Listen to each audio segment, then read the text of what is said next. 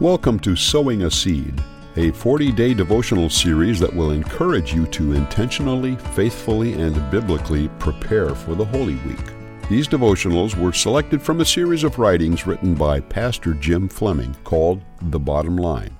And for this week, I am your narrator, Greg Thompson, and today's devotional is entitled Don't Make a Show of It. For this is a rebellious people, false sons sons who refuse to listen to the instruction of the Lord, who say to the seers, You must not see visions, and to the prophets, You must not prophesy to us what is right. Speak to us pleasant words, prophesy illusions. Isaiah 30, 9 and 10. This declaration from the prophet Isaiah was given to Israel at a time when commitment to God had waned. Lives were filled with other pursuits and allegiances. Idols had captured men's hearts. They still went to worship, this people draw near with their words and honor me with their lip service, but they remove their hearts far from me, and their reverence for me consists of tradition learned by rote. Isaiah 29:13.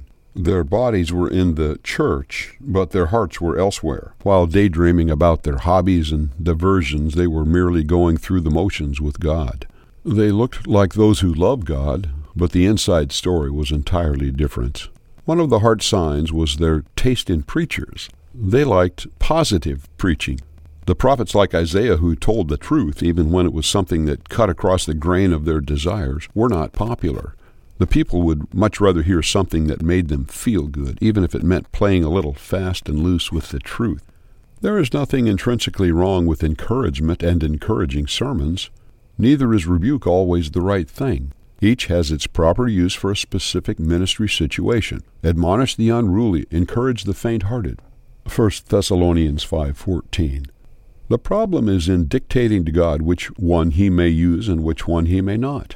We must give God permission to use either as he sees fit in our lives.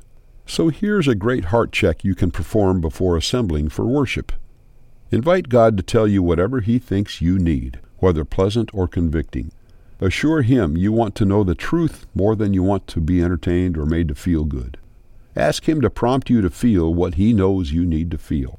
If you can honestly do this from the heart, your heart becomes an open invitation for God to work.